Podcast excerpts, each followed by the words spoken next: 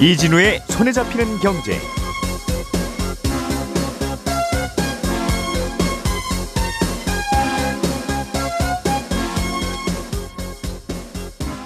안녕하십니까, 이진우입니다. 간송미술재단에서 소장해온 국보 두 점이 경매에 붙여집니다. 국보가 경매에 나온다는 사실만으로도 일단 관심을 끌고 있는데, 또 하나 눈길을 끄는 건 국내 블록체인 업계가 조금 전 말씀드린 국보 두 점을 확보하려는 방식입니다.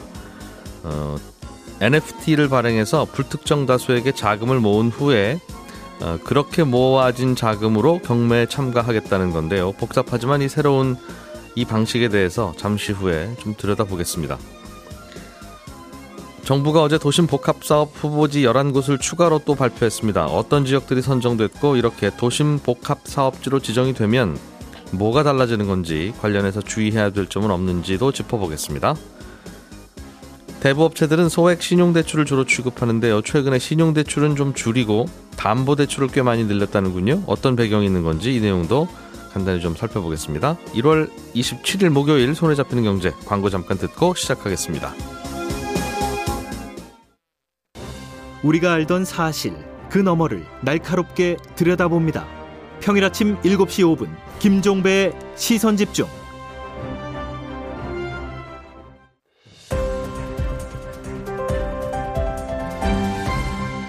이진우의 손에 잡히는 경제.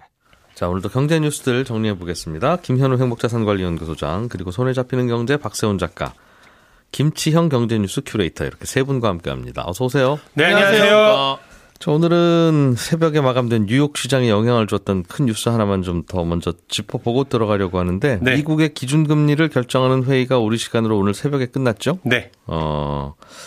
이번에는 안 건드리지만 3월 달에는 올릴 가능성이 꽤 있습니다라는 요지의 발언이 있었던 것 같습니다. 그렇습니다. 제롬 파월 원준 의장이 회의 마치고 나서 기자회견을 열었는데, 예. 그 자리에서 조건이 된다면 3월에 금리를 올릴 수 있다, 이렇게 얘기를 했거든요.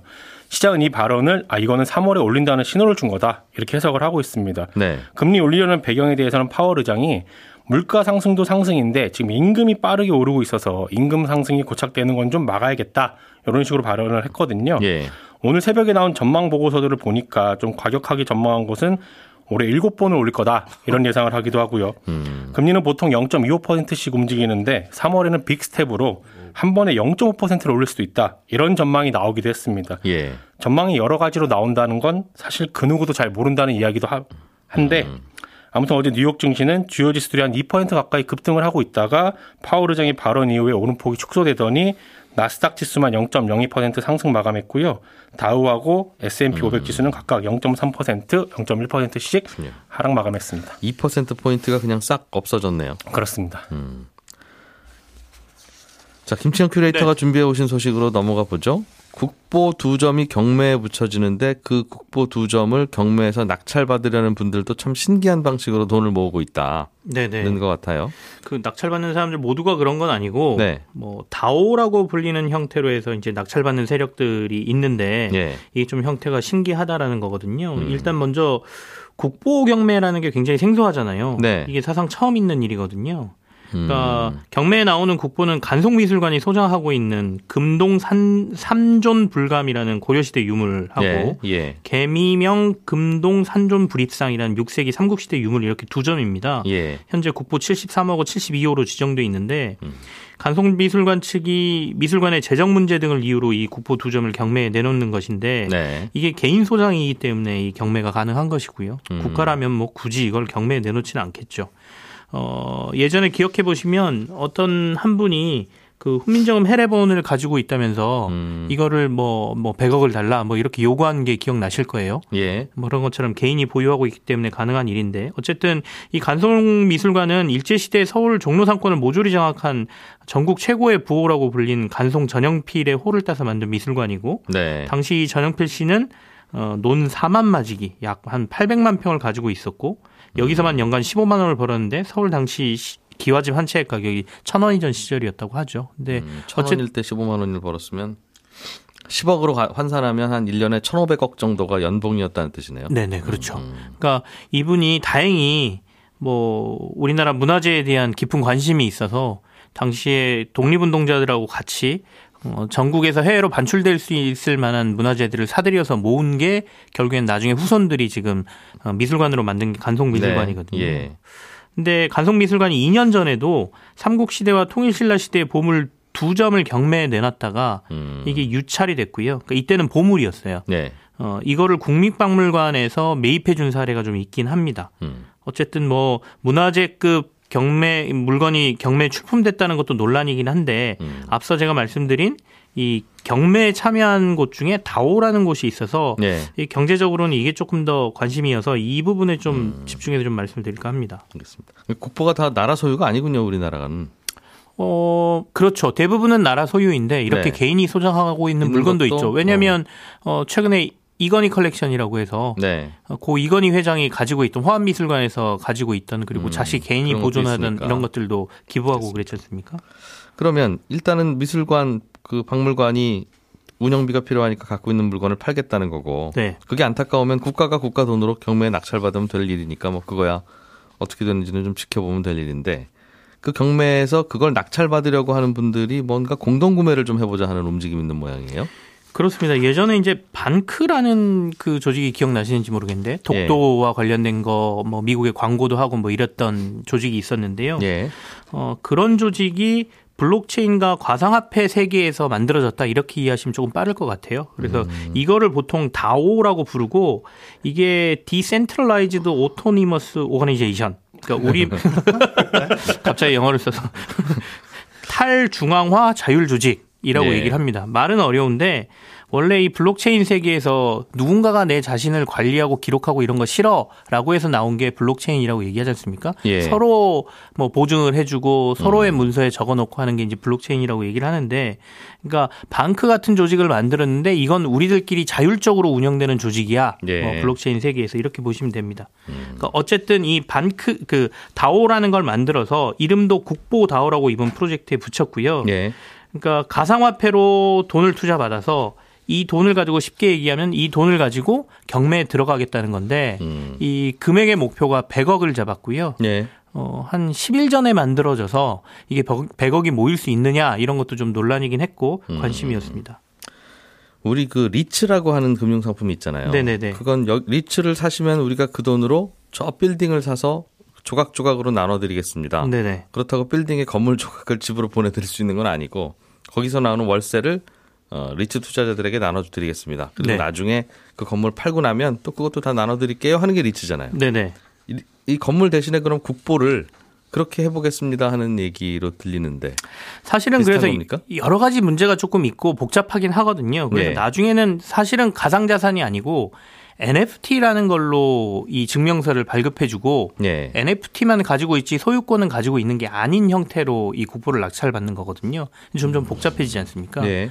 그러니까 가상자산을 새로 발행을 해서 네. 이거 국보를 낙찰받았을 경우에 그러면 가상자산을 투자한 사람들이 일종의 소유권을 갖게 되죠. 네. 그러면 그 소유권을 팔아버리면 이 국보의 소유권이 또 누구한테인가 가는 문제가 발생하잖아요. 예. 그러니까 가상자산은 발행하지 않고 특정 가상자산을 지정을 해서 그 가상자산으로 기부를 해주면 네가 기부를 했다는 증명서를 NFT로 발행을 하고 네. 그 증명서를 주는 대신에 이 NFT를 발행하는 데 들어가는 비용을 여기서는 민팅비라고 하거든요. 네. 이 가상자산 세계에서. 민팅은 일종의 동전을 주조한다. 뭐 그래서 주조비라고 합니다. 주조비로 이 기부금을 전부 바꾸고 이 민팅비를 활용해서 경매에 들어가겠다 이런 거예요. 이해가 되십니까? 뭐 중간중간 어려운 용어가 있긴 한데 네네네. 예를 들면 그 국보를 낙찰받는데 100억이 필요하다. 네. 그러면 여러분이 돈을 모아서 100억을 만들어주시면 저희가 그 국보를 살 거고요. 네네.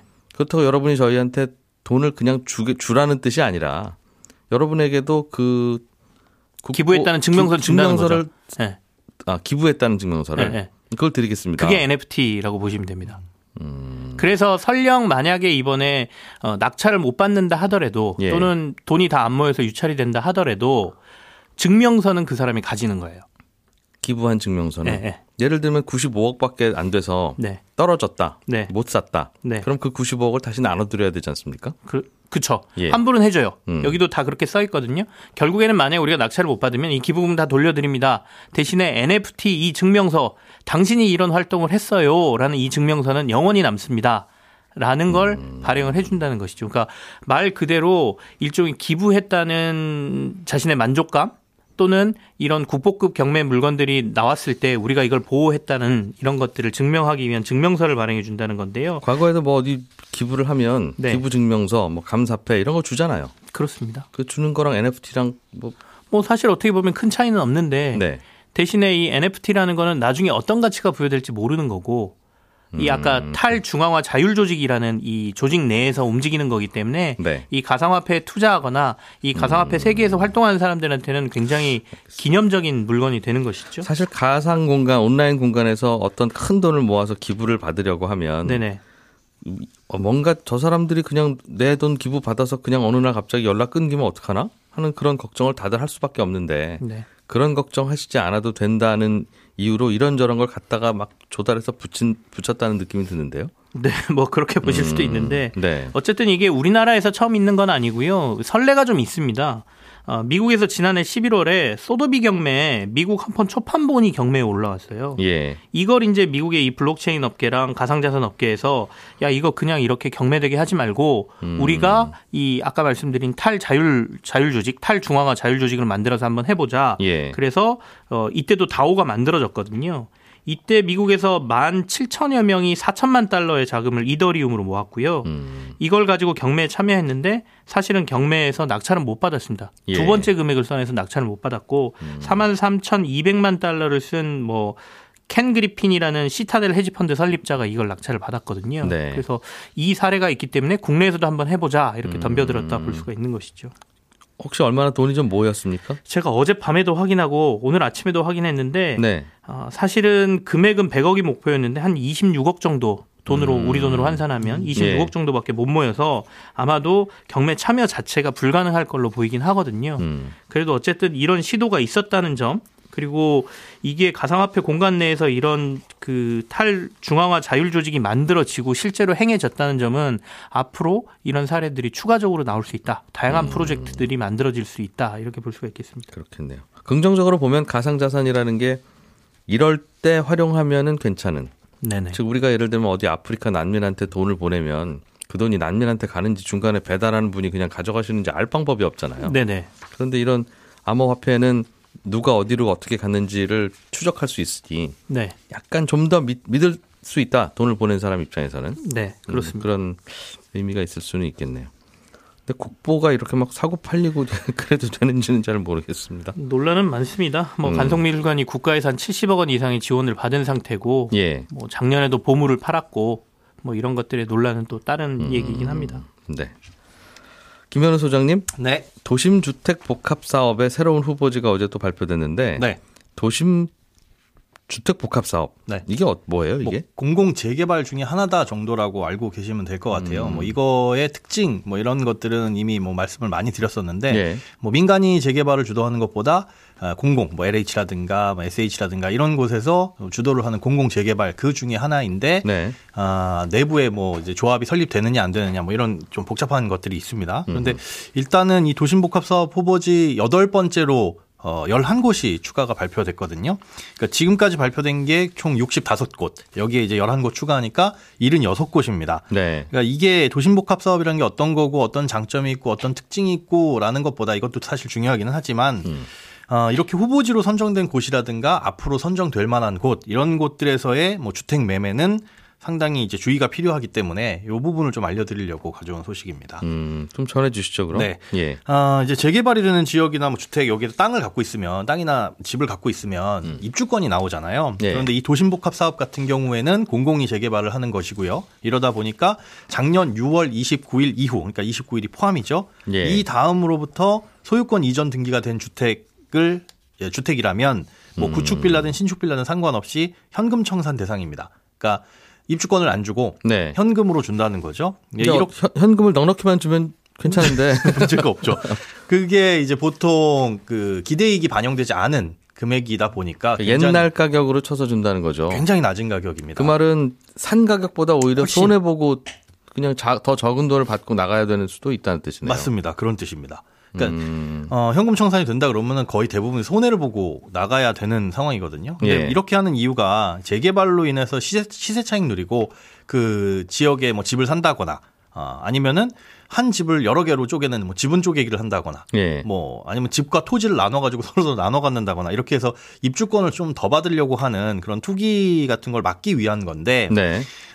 말씀해 주신 것처럼 현금 청산하게 되면 굉장히 이 낮은 금액을 받게 되잖아요. 그래서 이 도심복합사업 대상지가 될 만한 지역의 주택을 사는 것 자체가 지금 굉장히 위험한 일인데 이것 때문에 엉뚱한 피해자가 발생을 할 수도 있습니다. 그러니까 도심복합사업이 될 만한 지역이다라는 지역은 사실 아무도 모르죠. 그걸 알면은 다들 부자가 될 수 있는 거니까. 네. 그러니까 사실은 이걸 모르고 그냥 샀다가 나는 여기서 거주할 거야라고 샀다가 이곳이 하필 도심복합사업의 대상지가 돼버리면 예.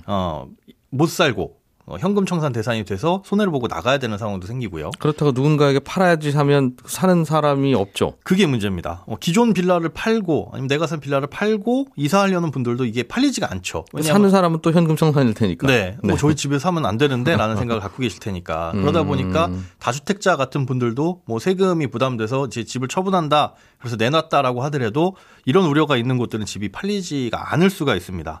그러니까 이런 부분들의 문제점들이나 부작용들이 있어서 지난 2일, 그러니까 1월 2일에 국토부에서 구제 방안을 검토해서 상의를 하겠다라고 발표를 했었어요.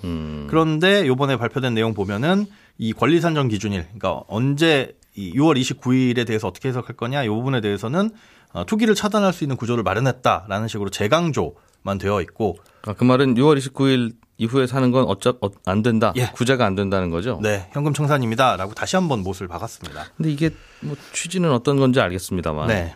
작년 6월 29일에는 그럼 서울의 낡은 빌라는 사지 말라는 거잖아요. 아, 또 그렇게 보기도 참 애매합니다. 사실 사지 말라는 건 아니지만 사게 되면 이런 문제가 생기니. 샀다가 어떤 이 동네는 그 공공재개발이 안 될 만한 동네라는 보증을 아무도 못하니. 아무도 못하죠. 사실 뭐 도심복합 사업이라는 게 역세권 위주로 되기 때문에 그럼 역세권을 피하면 되냐. 역세권을 피해서 좀 멀리 떨어진 곳에 집을 사면 되냐라고 봤을 때 또 그것도 아니에요. 왜냐하면 도심복합 사업 외에도 공공이 주도하는 재개발이 또 있거든요. 뭐 공공재개발이라든가 신속통합기획 요즘에 서울에서 하고 있죠. 예. 이거 날짜는 조금 달라요. 그러니까 공공재개발 같은 경우에는 공모일. 네, 공모일 현재로서는 지금 2차 공모원인데 12월 30일이 공모일이고 그다음에 신속통합기획 같은 경우에는 내일입니다. 1월 28일 요 이후에 소유권 이전 등기가 되는 이건 이제 신축 빌라만 해당이 되고 구축은 상관이 없어요. 근데 구축 주택이라고 하더라도 네. 이게 만약 다가구가 다세대로 바뀌었다거나 지분이 쪼개진 이런 뭐 지분 쪼개기로 입주권을 늘리려는 그런 변경사항이 있으면 이건 또 안 되고요. 그러니까 집을 사기 전에 그럼 이 집이 언제 다시 지어져서 원래는 한 가구 살던 집이 세 가구나 네 가구가 살게 됐는지도 확인해야 된다는 건데. 다 떼어봐야 됩니다. 떼어보고. 그거를 어떻게 알고 집을 사죠 갑자기? 그러니까 그래서 이제 오늘 방송을 들으신 분들은 네. 그런 게 있나 보다 하실 텐데. 맞습니다. 그래서 알려드리려고 주의하셔야 보통은 됩니다. 이제 이 동네가 재개발하니까 네. 자, 이날부터는 집 사시는 분들은 안 됩니다. 그렇죠. 이건 할 수 있죠. 예. 그런데 작년 6월 29일 이후로는 안 됩니다라고 하면서 이제 중간중간에는 재개발 지역을 그걸 하고 있으면 네. 지정을 하고 있으면 그래서 이걸 보완한다고 했는데 아직까지는 나온 내용이 없습니다. 제 생각에는 이렇게 하고 못 사게 한 후에 네. 나중에는 딱 구제해 줄 것 같아요. 그러면 느낌이 일단은 투기부터 맞고 예. 다만 그 과정에서 정부가 하는 말에 신뢰가 자꾸 떨어진다는 그게 문제죠. 그런 문제는 생기겠죠. 네. 예. 박 작가님 짧게 네. 하나만 보겠습니다. 최근에 대부업체들이 주택담보대출을 한다. 네. 보통은 은행들이 하는 거고 네. 은행 보통 예전에는 은행 가서 받았던 건데 네. 그런 얘기죠? 네, 신용대출 줄이고 담보대출을 많이 늘리고 있어요. 통상 대부업체는 소액 급전이 필요한 신용대출 고객 비중이 높거든요. 예. 신용대출과 담보대출 비중이 6대4 정도인데 작년에 처음으로 바뀌었습니다. 담보대출 비중이 6, 신용대출 비중이 4가 됐습니다. 2018년 기준으로 보면 담보대출 비중이 30% 정도였는데 작년에 2배 정도 늘었고요. 이유는 작년에 정부가 은행대출 강하게 규제하다 보니까 돈 빌릴 수 있는 여력 있는 사람들도 은행에서 대출을 못 받는 경우가 생겼잖아요. 그런 사람들이 대부업체로 가서 건물이나 집을 담보로 돈을 빌려서 그런 게 확 늘어난 겁니다. 그리고 또 다른 이유는 작년 7월에 법정 최고금리가 24%에서 20%로 내려간 것도 영향이 있습니다. 대부업체 입장에서는 예전에 빌려주던 사람들도 이제는 좀 덜 빌려주게 되는 거거든요.